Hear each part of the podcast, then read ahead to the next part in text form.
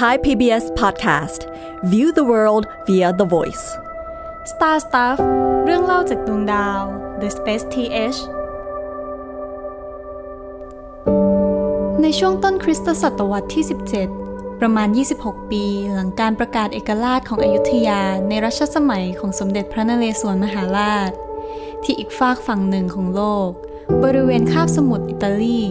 ก็ได้มีนักดาราศาสตร์คนหนึ่งที่มีชื่อว่ากาลิเลโอ ได้สร้างกล้องโทรทัศน์ตัวแรกของโลกขึ้น เพื่อส่องไปยังดาวเคราะห์ต่างๆ ในระบบสุริยะ ไม่ว่าจะเป็นดาวพฤหัสที่เต็มไปด้วยพายุรุนแรง หรือดาวเสาร์ที่มีลักษณะรูปร่างที่แปลกประหลาด เหมือนหูที่ยื่นออกมา จนกระทั่งปัจจุบันเราต่างเข้าใจกันดีว่าหูของดาวเสาร์ที่กาลิเลโอได้ค้นพบนั้น คือวงแหวนอันสวยงาม ซึ่งเป็นลักษณะพิเศษที่ทำให้ดาวเสาร์นั้น แตกต่างจากดาวเคราะห์ดวงอื่น ๆ ในระบบสุริยะ จึงไม่ใช่เรื่องที่น่าแปลกใจที่ในช่วงแรกเริ่มของการสำรวจอวกาศ เราได้ส่งยานอวกาศไปเยี่ยมเยือนดาวเสาร์ในภารกิจ Pioneer 11 และ Voyager แต่ยานอวกาศเหล่านั้นก็ได้ถูกออกแบบมาให้บินโฉบผ่านดาวเสาร์ไปเท่านั้นทำให้ข้อมูลที่ส่งกลับมานั้นมีน้อยเกินที่จะสามารถศึกษาดาวเสาร์ได้อย่างละเอียด นาซาจึงได้เริ่มออกแบบยานอวกาศที่สามารถค้างอยู่บนวงโคจรของดาวเสาร์ได้เป็นเวลานาน และนี่ก็คือที่มาของภารกิจ Cassini-Huygens สวัสดีค่ะ น้ำหวานพิรมนกำเนิดมณีค่ะ สวัสดีครับ นิกชินพงษ์เลี่ยนพาณิชย์ครับ ก็จะขอให้พี่นิกช่วยเล่าถึงที่มาของภารกิจ Cassini-Huygens หน่อยค่ะ ว่ามันได้มีจุดเริ่มต้นของการสำรวจของมันยังไงคะ สำหรับภารกิจ Cassini Huygens เนี่ยก็ตามอย่างที่น้ำหวานกลิ่นไปเลยว่ามันเกิดจากความต้องการการสำรวจดาวเสาร์ของมนุษย์เอง เพราะว่าดาวเสาร์เนี่ยมันเป็นดาวเคราะห์เพียงดวงเดียวที่มีวงแหวนที่สวยงามแล้วก็เห็นได้ชัดจากพื้นโลกที่เรามองเห็นไป แต่ก็ไม่ได้หมายความว่าดาวเสาร์เนี่ยเป็นดาวเคราะห์เพียงดวงเดียวที่มีวงแหวนนะดาวพฤหัสยูเรนัสเนปจูนมันก็มีเหมือนกัน แต่เพียงแค่ว่าวงแหวนของดาวเสาร์เนี่ยมันตะการตาที่สุดเท่านั้นเอง ซึ่งเราก็เคยส่งงานอวกาศเนี่ย ไปสำรวจดาวเสาร์มาแล้วแหละแต่อย่างว่าอย่างที่น้ำหวานว่าเลย มันให้ข้อมูลกลับมาไม่เพียงพอ เพราะว่ายานมันเป็นภารกิจบินโฉบเนาะมันแค่ผ่านไป ซึ่งภายหลังต่อมาเนี่ยมันก็มีโครงการหนึ่งเกิดขึ้นมาก่อนหน้าที่จะเป็นตัว Cassini Huygens ชื่อว่าโครงการ Galileo มันเป็นครั้งแรกที่มีความพยายามส่งยานอวกาศไปโคจรรอบดาวเคราะห์แก๊สในระบบสุริยะชั้นนอก เริ่มที่ดาวพฤหัส ซึ่งหลังจากโครงการนั้นผ่านไปเขาก็คิดละโอเค ดาวพฤหัสเสร็จปุ๊บเราก็ต้องไปป้ายต่อไปซึ่งคือดาวเสาร์เนี่ยมันก็เลยกลายเป็นที่มาของโครงการ Cassini Huygens ที่จริงโครงการเนี่ยถูกวางมาตั้งแต่ช่วงทศวรรษที่ 1980 ละ ถือว่านานมากเลย ก่อนที่ตัวยานจะได้รับการปล่อยจริง เพราะว่าตัวยานเนี่ยจะต้องถูกออกแบบมาอย่างพิถีพิถันมากๆ เพราะว่ามันต้องอยู่ในวงโคจรของดาวเสาร์ให้ได้ การที่เราจะส่งยานอวกาศเนี่ยไปอยู่บนวงโคจรเนี่ยไม่ใช่เรื่องง่าย ลองนึกภาพว่าบนอวกาศเนี่ยเวลาเราปล่อยอะไรออกไป มันก็จะพุ่งเลยไปเลยถูกไหมแล้วการที่เราจะเข้าสู่วงโคจรของดาวเคราะห์ดวงใดดวงหนึ่งได้เนี่ยเราต้องชะลอความเร็วของยานลงให้มากพอ จนแรงโน้มถ่วงของดาวเคราะห์นั้นๆเนี่ยสามารถที่จะจับให้ยานอวกาศเนี่ยโคจรล้อมรอบมันได้ ถ้ายานเร็วเกินไปยานก็จะพุ่งออกไปเลย ถูกไหมค่ะแต่ถ้าเกิดว่ายานไปช้าเกินไปเนี่ยก็ไม่รู้อีกกี่สิบปีถึงจะถึงดาวเสาร์ ถูกไหมในขณะเดียวกันเนี่ยเราต้องส่งยานอวกาศเนี่ยให้ไปไวด้วย แต่ก็ต้องมีเชื้อเพลิงเพียงพอที่จะเบรกมันด้วย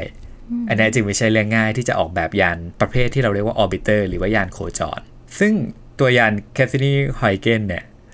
มันก็เรียกได้ว่าการออกแบบมาเนี่ยตัวยานเนี่ยมีน้ำหนักกว่า 2 ตันครึ่ง ถือว่าเป็นยานอวกาศที่หนักมากแล้วก็สูงถึงประมาณ 2 เมตรกว่าๆนับว่าใหญ่มากครับ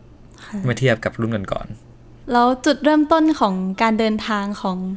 เจ้าแคสซินีกับฮอยเกนส์นี่มันได้เริ่มต้นเมื่อไหร่คะพี่นิก แล้วก็ระหว่างทางก่อนไปถึงดาวเสาร์มันเป็นยังไงบ้าง ก็อย่างที่ผมบอกนะว่ามันได้รับการออกแบบมาตั้งแต่ทศวรรษที่1980ละแต่กว่าจะขั้นตอนกระบวนการทางวิศวกรรมเนี่ยกว่าจะดำเนินการเสร็จสิ้นประกอบเข้าเรียบร้อย จนกระทั่งยัดเข้าไปในจรวดเนี่ยฮะกว่าจะได้ปล่อยจริงๆเนี่ยปี 2004 เลย นับเป็นเวลาแบบวางแผนกันมา 20 กว่าปีอะครับกว่าจะเริ่มการปล่อยตัว ซึ่งพอปล่อยตัวไปแล้วเนี่ย อย่างที่บอกว่าตัวยานเนี่ยหนักกว่า 2 ตันครึ่ง ด้วยน้ำหนักขนาดเนี้ยครับทำให้การปล่อยจากโลกเนี่ยตรงไปยังดาวเสาร์เนี่ยเป็นเรื่องที่เป็นไปไม่ได้เลย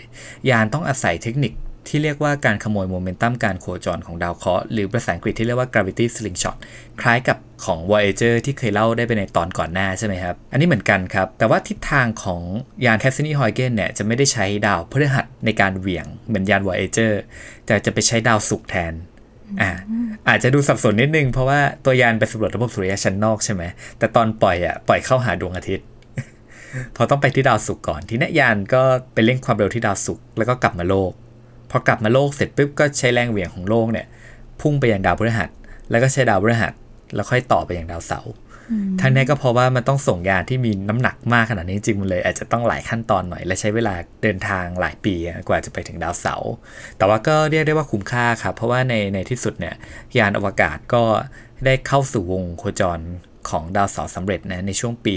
2008แล้วเมื่อมันได้เข้าไปโคจรในวงโคจรของดาวเสาร์แล้วเนี่ยค่ะ ก็มันมีการค้นพบอะไรบ้างคะพี่นิกก็หลังจากที่ตัวยานแคสนีเนี่ยมันได้เข้าใกล้ดาวเสาร์ไปเรื่อยๆใช่ไหม มันก็ถ่ายภาพดาวเสาร์มาเหมือนภารกิจก่อนหน้าแหละเหมือน Voyager เหมือน Pioneer เลย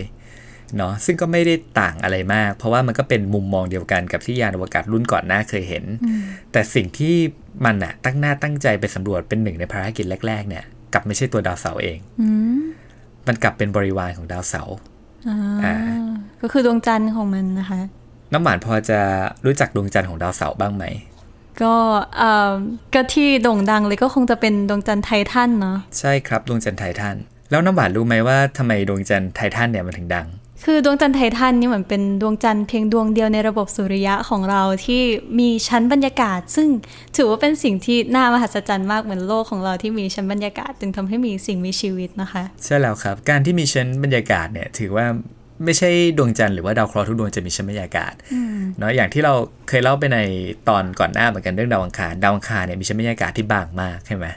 เออแต่กับการดวงจันทร์ไททันเนี่ยหนาตึบเลยหนากว่าโลกอีกอ่าซึ่งการมีชั้นบรรยากาศเนี่ยมันเป็นยังไง เราอาจจะลองนึกถึงภาพตอนช่วงโครงการอพอลโลที่มีการถ่ายภาพบนพื้นผิวดวงจันทร์ของโลก เราก็จะเห็นท้องฟ้าเป็นสีดำเพราะมันไม่มีอากาศ แต่ถ้าเกิดเรายืนบนโลกเราจะเห็นท้องฟ้าเป็นสีฟ้าถูกไหมนั่นแหละคือชั้นบรรยากาศเออซึ่งเนี่ยมันก็คือผลของชั้นบรรยากาศ ซึ่งดวงจันทร์ไททันเนี่ยมันมีชั้นบรรยากาศเป็นสีสีเหลืองส้มนวลสลวยเลย มันก็เลยกลายเป็นเป้าหมายแรก ๆ ที่ยานแคสซินีเนี่ยจะบินผ่านด้วยก่อนที่จะสำรวจดาวเสาร์อย่างเต็มตัว ซึ่งนอกเหนือจากการที่ดวงจันทร์ไททันเนี่ยจะมีชั้นบรรยากาศ เรามาดูที่ขนาดของไททันสักหน่อยดีกว่า ปกติขนาดของไททันเนี่ยจะ ค่อนข้างที่จะวัดยากนิดหนึ่ง จากยานอวกาศรุ่นก่อนหน้า เพราะว่าชั้นบรรยากาศของไททันเนี่ยมันหนามาก มันสูงขึ้นจากตัวพื้นผิวของมันเนี่ยขึ้นมาหลายร้อยกิโลเมตรทำให้การที่เราจะวัดขนาดที่แท้จริงของมันเนี่ยเป็นไปได้ยาก แต่ว่ายานแคสซินีเนี่ยมันก็มีอุปกรณ์ที่สามารถแบบมองทะลุผ่านชั้นบรรยากาศของไททันไปได้ จนมันสามารถวัดขนาดของดวงจันทร์ไททันเนี่ยได้อย่างแม่นยำถ้าเกิดเราฟังชื่อไททันเนี่ยมันเป็นชื่อยักษ์ในปรกรณ์นำกรีกเนาะ อ่าซึ่งมันสื่อถึงว่ามันเป็นดวงจันทร์ที่ใหญ่ใหญ่ที่สุดอะไรอย่างนี้ในระบบสุริยะ แต่เมื่อวัดขนาดจริงๆของมันแล้วว่ามันไม่ได้ใหญ่ที่สุดอ๋อคือเหมือนมันใหญ่ เพราะว่ามันดูชั้นบรรยากาศมันทำให้ตัวบวมขึ้นมาเนาะใช่มันดูฟูขึ้นมาจากชั้นบรรยากาศ แต่ความจริงมันเล็กกว่านั้นดวงจันทร์แกนินมีดของดาวพฤหัสเนี่ยก็จะใหญ่กว่าไททันแต่เอาจริงถึงแม้มันจะไม่ได้ใหญ่ที่สุดในระบบสุริยะก็ตามนะ แต่ดวงจันทร์ไททันเนี่ยก็ใหญ่กว่าดาวพุธ มันก็เลยเรียกว่าเป็นดินแดนที่แบบมีขนาดที่ใหญ่พอสมควรเหมือนกัน ซึ่งนอกจากขนาดชั้นบรรยากาศที่ใหญ่แล้วเนี่ยเขาก็ได้มีการคาดการณ์นะตั้งแต่ภารกิจ Voyager เลยว่าดวงจันทร์ไททันเนี่ย มันจะมีทะเลมีเทนเหลว อยู่ภายใต้เมฆหมอก ของชั้นบรรยากาศไททัน เพราะว่าพอชั้นบรรยากาศมันนานเนี่ยความดันบรรยากาศมันก็มากพอที่จะทำให้มีเทนเนี่ยกลายเป็นของเหลวได้ รวมถึงอุณหภูมิที่เหมาะสมประมาณติดลบ 180 องศาเซลเซียส แต่ว่าการที่จะพิสูจน์ได้ว่ามันมีจริงหรือไม่จริงนั้นเนี่ยทางนาซาเนี่ยก็ได้พกผู้โดยสารติดไปกับยานแคสซินีด้วย ถ้าดูชื่อเต็มๆของภารกิจแคสซินีที่น้ำหวานได้กล่าวไปตอนแรกเนี่ยมันชื่อว่าแคสซินีฮอยเกนแสดงว่ายานแคสซินีเนี่ย มีผู้โดยสารที่ชื่อว่ายานฮอยเกนเนี่ยติดมาด้วย แคสซินีเนี่ยหนักประมาณรวมมันสองตันครึ่งใช่ไหมสองตันเนี่ยเป็นของแคสซินีแต่อีกครึ่งตันเนี่ยเป็นของฮอยเกนซึ่งมันก็ติดมาโดยตลอด ยานฮอยเกนเนี่ยมันถูกออกแบบมาให้ลงจอดบนดวงจันทร์ไททันลองนึกภาพว่าดาวเสาร์เนี่ยกับดวงจันทร์ไททันเนี่ยมันอยู่ห่างจากดวงอาทิตย์1,000 ล้านกิโลเมตร แล้วเรากำลังส่งยานอวกาศเนี่ยลงจอดในดินแดนที่ห่างไกลจากขนาดนั้นนะซึ่งมันน่าทึ่งมาก ก่อนหน้าภารกิจแคสซินีเนี่ย เราลงจอดไกลสุดตอนนั้นเนี่ยคือดาวอังคาร ดาวอังคารเนี่ยห่างจากดวงอาทิตย์เฉเฉลี่ยประมาณ 200 ล้านกิโลเมตร แต่เนี้ยเราไม่ได้ไป 300 หรือ 400 เราข้ามไป 1,000 ล้านกิโลเมตรจากดวงอาทิตย์เลยเออซึ่งมันสุดยอดมาก การที่เราสามารถลงจอดบนดวงจันทร์ไททันได้ก็เพราะชั้นบรรยากาศของมันที่หนาแน่นทำให้ยานฮอยเกนเนี่ยสามารถที่จะใช้ล่มชูชีพได้เหมือนมีตัวช่วยชะลอเนาะใช่ แล้วตอนที่บินโฉบครั้งแรกเลยปี 2008ปุ๊บแคสซินีบินโฉบ ปุ๊บสแกนดูแล้วอะพื้นผิวตรงนี้คาดว่าน่าจะมีทะเล ก็เลยได้ปล่อยยานฮอยเกนเนี่ยลงไปเลย แล้วหลังจากที่ฮอยเกนได้ลงไปจอดบนบริเวณที่เป็นทะเลแล้วเนี่ย มันได้ค้นพบอะไรบ้างครับพี่นิกคือเอาจริงแล้วเนี่ยที่ยานแคสซิเนียบอกว่าเป็นทะเลใช่ไหมแต่ว่าที่จริงอะมันไม่ใช่ทะเล มันเกิดจากการอ่านข้อมูลที่ผิดพลาด ที่จริงอะตอนที่ภาพสแกนออกมาด้วยเรดาร์ขึ้นดำใช่ไหมเขาเช็คแล้ว ปรากฏว่ามันเป็นทะเลทราย ที่เป็นสีดำเข้มคล้ายกับผงกาแฟบดมากกว่ามันไม่ใช่ทะเล แต่ว่าไม่ว่าจะยังไงก็ตามเนี่ย การที่ยานฮอยเกนได้ฝ่าลงไปในชั้นบรรยากาศของดาวเสาร์เนี่ย มันก็ได้ถ่ายภาพแล้วก็อัดเสียงมาอย่างมากมาย ส่งมาตลอดเลย จนเราแบบได้เห็นแบบภูมิประเทศของดวงจันทร์ไททันได้อย่างชัดเจน ทั้งที่ก่อนหน้านั้นเนี่ยไม่เคยมียานอวกาศลำไหนสามารถมองทะลุเมฆหมอกของดวงจันทร์ไททันลงไปได้เลย แต่เนี่ยเรากำลังส่งยานอวกาศค่อยๆชะลอความเร็วลงไป แล้วการลงจอดที่ตอนแรกเขาคิดว่ามันเป็นทะเล แต่จริง ๆ แล้วมันได้ไปจอดบนทะเลทรายเนี่ยค่ะ มันทำให้มีปัญหาในการลงจอดบ้างไหมคะไม่มีเท่าไหร่ เพราะว่าดวงจันทร์ไททันอย่างที่บอกไปอะมันก็ใหญ่ แต่ว่ามันก็ไม่ได้มีแรงโน้มถ่วงสูงขนาดนั้น พอที่จะทำให้เร่งความเร็วของยานจนเป็นอันตรายที่จะไปลงในทะเลทราย แล้วก็ด้วยชั้นบรรยากาศที่หนาแน่นเนี่ยทำให้ตัวยานเนี่ยมันลงจอดช้ามากๆเลยจนเราได้เห็นแบบ ภาพถ่ายของสันเขาภูมิประเทศ แล้วก็ล่องรอยของแม่น้ำลำธารอย่างชัดเจน ถึงแม้จะเป็นร่องรอยของแม่น้ำลำธารอะไรเงี้ยแต่ว่ามันก็ไม่ใช่น้ำเนาะมันคือมีเทน เป็นการกัดเซอกของมีเทนเหลวอุณหภูมิมันต่ำมากเออแต่พอลงลงไปจอดได้ก็ก็ได้ภาพออกมาอย่างสวยงาม แล้วก็จะเห็นภาพภูมิประเทศอย่างชัดเจนเลย ซึ่งไอ้ดวงจันทร์ไททันเนี่ยภาพที่ส่งกลับมาเนี่ยมันจะค่อนข้างแตกนิดนึง เราลองนึกภาพว่าดวงจันทร์ไททันเนี่ยอยู่ห่างจากดวงอาทิตย์1,000 ล้านกิโลเมตร แสงที่ดวงจันทร์ไททันเนี่ยได้จากดวงอาทิตย์เนี่ยริบหรี่มาก น้อยกว่าแสงจันทร์ของโลกเราอีกอะลองนึกภาพว่าตอนกลางคืนบนโลกเราเนี่ยพระจันทร์เต็มดวงเนี่ยมันก็ไม่ได้สว่างขนาดนั้นใช่ไหมแต่ว่าก็ยังพอแบบเป็นแสงให้ได้ ซึ่งแสงดวงอาทิตย์บนดวงจันทร์ไททันเนี่ยสลัวยิ่งกว่าแสงดวงจันทร์บนโลกเลยอีกอะดังนั้นกล้องที่ติดอยู่บนยานฮอยเกนเนี่ย จึงต้องแบบเปิดรูรับแสงให้กว้างมาก ๆ แต่ว่ามันก็ได้ส่งรายละเอียดกลับมาได้อย่างน่าทึ่งเหมือนกัน จนเราสามารถเรียนรู้เรื่องราวของดวงจันทร์ดวงนี้ได้อย่างมากมายมากขึ้น แต่ถึงแม้ว่าตัวยานฮอยเกนเองอะจะไม่ได้ถ่ายภาพทะเลสาบมาจริงๆ เพราะว่าเป็นลงจอดในทะเลทรายแทนเนาะ แต่ว่าอีกไม่ไม่กี่ปีต่อมาเนี่ยยานแคสซินีมันก็บินผ่านไททันหลายรอบอยู่เหมือนกัน จนในที่สุดเนี่ยมันก็สามารถที่จะใช้เรดาร์เนี่ยสแกนเจอทะเลสาบมีเทนจริง ๆ ได้ บนพื้นผิวของดวงจันทร์ไททันแต่ปรากฏว่าไอ้ทะเลสาบเหล่านั้นเนี่ยมันไม่ได้อยู่ตรงบริเวณเส้นศูนย์สูตรที่ยานฮอยเกนไปลง มันอยู่บริเวณขั้วโลกเหนือกับขั้วโลกใต้ของดาว ผิดคาดนิดหนึ่งใช่แต่เราก็สามารถยืนยันได้อยู่ดีค่ะถัดจากไททันเนี่ยแคสซินี่ได้ค้นพบดวงจันทร์ดวงอื่นที่มีความสวยงามหรือว่ามีอะไรที่มันน่าสนใจอีกบ้างค่ะ ที่จริงมันก็มีดวงจันทร์ดวงหนึ่งนะ แต่ว่าไม่ใช่ดวงใหม่เขาค้นพบมานานละ ซึ่งคนค้นพบเนี่ยก็มีชื่อว่า Giovanni Domenico Cassini นี่แหละ เขาเป็นนักดาราศาสตร์ชาวอิตาลี เกิดราวๆเดียวกับยุคกาลิเลโอเลยเขาก็ได้สำรวจเห็นดวงจันทร์ของดาวเสาร์เนี่ยสี่ดวง หนึ่งในนั้นเนี่ยมีดวงจันทร์ที่ชื่อว่า e f t u s ชื่ออาจจะฟังยากนิดหนึ่งเนาะแต่ว่ามันก็เจอมา 400 กว่าปีแล้วนะ แต่ว่านี่เป็นครั้งแรกที่ยานแคสซินีเนี่ยที่อยู่บนวงโคจรของดาวเสาร์มีโอกาสได้เข้าไปใกล้ ซึ่งพอยานแคสซินีเนี่ยถ่ายภาพส่งกลับมาที่โลก ทุกคนเนี่ยตะลึงกันหมดเลย เหมือนว่าดาวดวงนั้นเนี่ยดวงจันทร์ดวงนั้นเนี่ยมันมีลักษณะแปลกๆ บริเวณเส้นศูนย์สูตรของมัน ลองนึกภาพถึงสันเขาที่ยกสูงขึ้นมาหลายสิบกิโลเมตรเลยนะ จากพื้นผิวอะทั่วไปเป็นแนวยาวรอบเส้นศูนย์สูตรของดาวเลย มันแปลกประหลาดมากอะมันเหมือนกับลูกข่าง ที่มีแบบด้านข้างแบบ พุ่งออกมา จนมันทำให้เกิดข้อสันนิษฐานมากมายว่าอะไรกันที่ทำให้เกิดสันเขาขนาดนั้นบนดวงจันทร์ e f t u s ของดาวเสาร์จนต่อมาเนี่ยเขาก็สันนิษฐานว่ามันมีดวงจันทร์ e f t u s เคยมีวงแหวนมาก่อน ซึ่งวงแหวนของดวงจันทร์นั้นน่ะมันเหมือนว่ามันค่อย ๆ แบบว่าพังทลายลงอะหล่นมาจากวงโคจรน่ะจนมากองกันกลายเป็นแบบสันเขาขนาดยักษ์ นับว่าเป็นเรื่องที่น่าเหลือเชื่อเหมือนกันที่จะได้แบบจินตนาการว่าดวงจันทร์ก็สามารถมีวงแหวนได้เหมือนกัน เพราะว่าปกติจะเห็นแต่มีแต่ดาวเคราะห์ที่มีวงแหวน ยังไม่เคยได้ยินดวงจันทร์มีวงแหวน ดาวเคราะห์ไม่พอนะต้องเป็นดาวเคราะห์ที่มีขนาดใหญ่มากๆด้วยค่ะถึงจะมีแรงโน้มถ่วงเพียงพอที่จะดึงมาได้ แต่ดวงจันทร์ e f ตุสเนี่ยเล็กกว่าพลูโตอีกเออแต่ไม่น่าเชื่อว่าครั้งหนึ่งเนี่ยมันเคยมีวงแหวนค่ะ ซึ่งนอกเหนือจากการสำรวจดวงจันทร์ e f ตุสและดวงจันทร์ไททันแล้วเนี่ย ในช่วงประมาณปี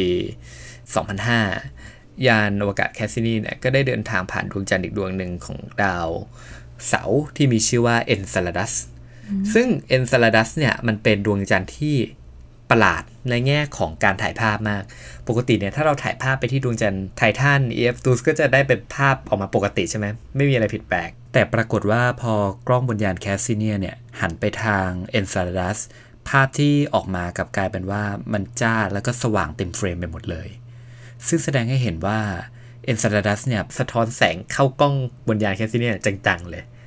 แสดงว่าวัสดุบนพื้นผิวดวงจันทร์เนี่ยมันมีอัตราการสะท้อนแสงที่สูงมาก ซึ่งมันจะเป็นอะไรไปไม่ได้เลย นอกเสียจากน้ำแข็งทำให้นักดาราศาสตร์บนโลกเนี่ยทราบว่าดวงจันทร์ Enceladus เนี่ย เป็นดวงจันทร์น้ำแข็ง คล้ายกับดวงจันทร์ยูโรปาของดาวพฤหัสไม่มีผิดเพี้ยน ซึ่งความน่าตื่นเต้นอยู่ที่ว่าอีก 3 ปีต่อมาเนี่ยยานอวกาศแคสซินีเนี่ยได้เข้าไปใกล้ดวงจันทร์ Enceladus มากขึ้น จนเจอลักษณะแบบเหมือนสสารบางอย่างเนี่ยมันพุ่งออกมาที่ขั้วใต้ของดวงจันทร์เอนซาลาดัสอืมทุกคนตื่นเต้นกันมากบอกว่ามันคืออะไรที่มันพุ่งออกมาภูเขาไฟเหรอใช่ภูเขาไฟหรือเปล่า เหมือนอย่างที่เจอดวงจันทร์บนดวงจันทร์ไอโอของ ดาวพฤหัสใช่ไหมที่เราเล่าไปในตอนวัยเจอใช่ค่ะปรากฏว่ามันไม่ใช่ภูเขาไฟ ภาพส่งกลันมาปุ๊บ มันคือน้ำพุอืมแล้วมันสามารถน้ำพุพุ่งแบบไปได้สูงขนาดที่ถ่ายออกมาได้เลยนะคะ ใช่อะคือมันพุ่งสูงจากพื้นผิวเนี่ยหลายร้อยกิโลเมตรอะออกมา ดีไม่ดีเป็นพัน คือพอเขาศึกษาข้อมูลดูดีๆ แล้วเนี่ย คนพบว่าไอไอน้ำที่มันพุ่งออกมาจากดวงจันทร์เอเซลาดัสเนี่ยมันก่อตัวเป็นวงแหวนของดาวเสาร์ได้วงหนึ่งเลยอะโอ้ค่ะ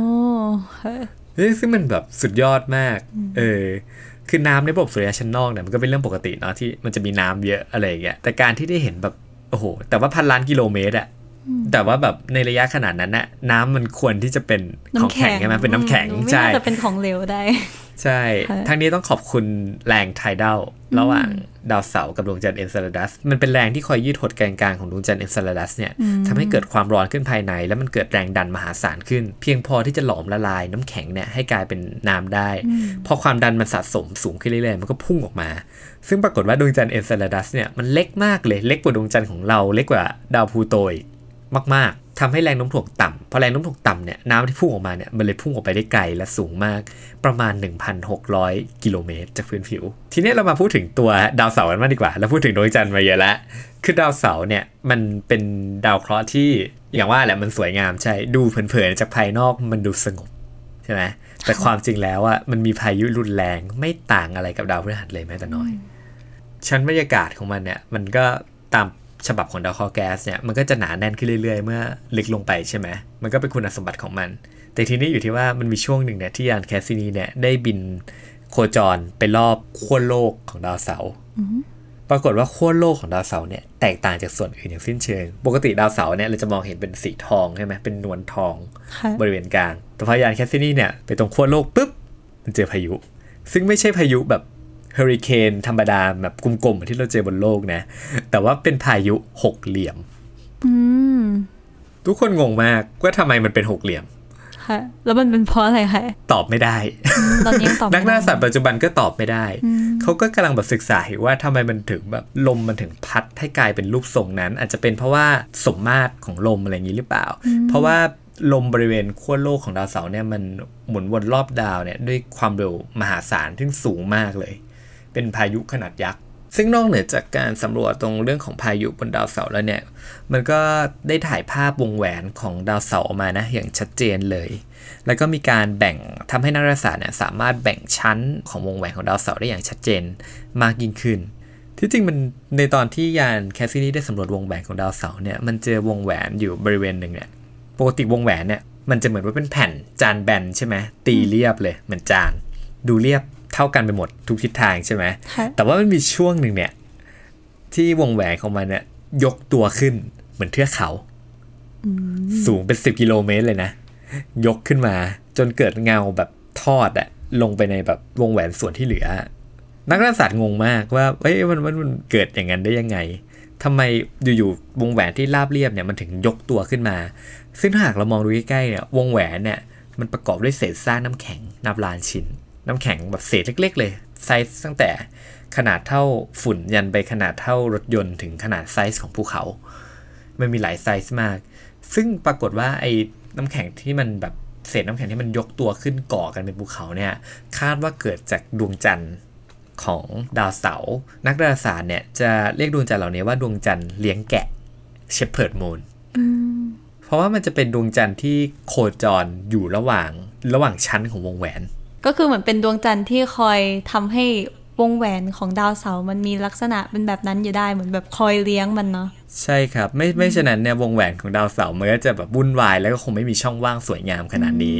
ค่ะเออซึ่งไอ้ดวงจันทร์เลี้ยงแกะเหล่านั้นเนี่ยมันก็เป็นแบบสิ่งหนึ่งที่ยานอวกาศแคสซินีค้นพบ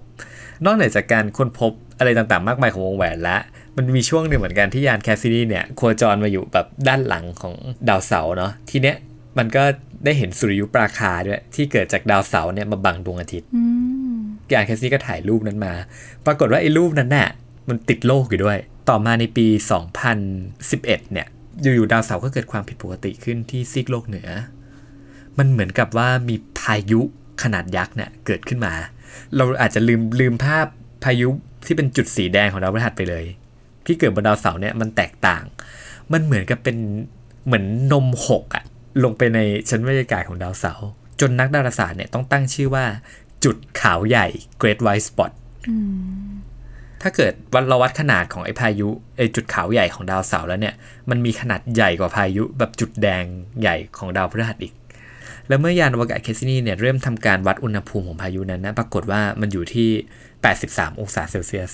อุณหภูมิเฉลี่ยในชั้นบรรยากาศดาวเสาร์เนี่ยปกติมันจะติดลบ 200 กว่าด้วยซ้ำ อ๋อ ก็ถือว่าร้อนมากถ้าเทียบกับอุณหภูมิเฉลี่ยเนาะ ใช่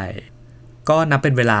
กว่า 10 กว่าปี ตั้งแต่ที่ยานแคสซินีได้เดินทางมาถึงดาวเสาร์เนี่ย ยานแคสซินีก็ได้มอบข้อมูลต่างๆ อันแสนล้ำค่าให้กับเรา ไม่ว่าจะเป็นเรื่องดวงจันทร์ของดาวเสาร์ เรื่องของวงแหวน แล้วก็ตัวของดาวเสาร์เอง จนในที่สุดเนี่ยเชื้อเพลิงในการควบคุมยานเนี่ย มันก็ได้